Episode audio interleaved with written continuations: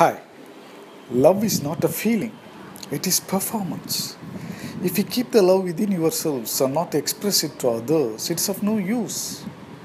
If your team performs well and completes a project in record time, appreciate the team members and take them for party and give gifts. Express that love.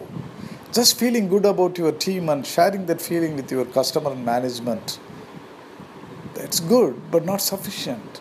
Express love to that person directly and celebrate that love. It will bring happiness to you and your team. If you love the rose plant in your garden, will you leave it like that? You protect that, you water the plant, protect the plant, talk to the plant, and then the plant is happy and blossom with happy roses.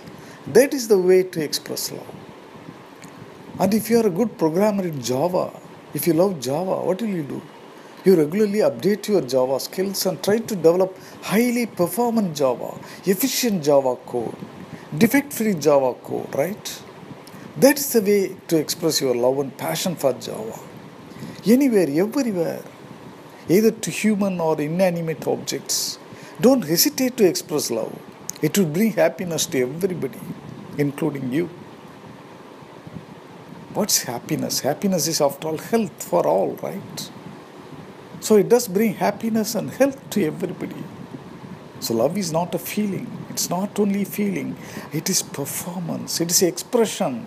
That is the purpose of love and that is the power of love. Thank you. Bye.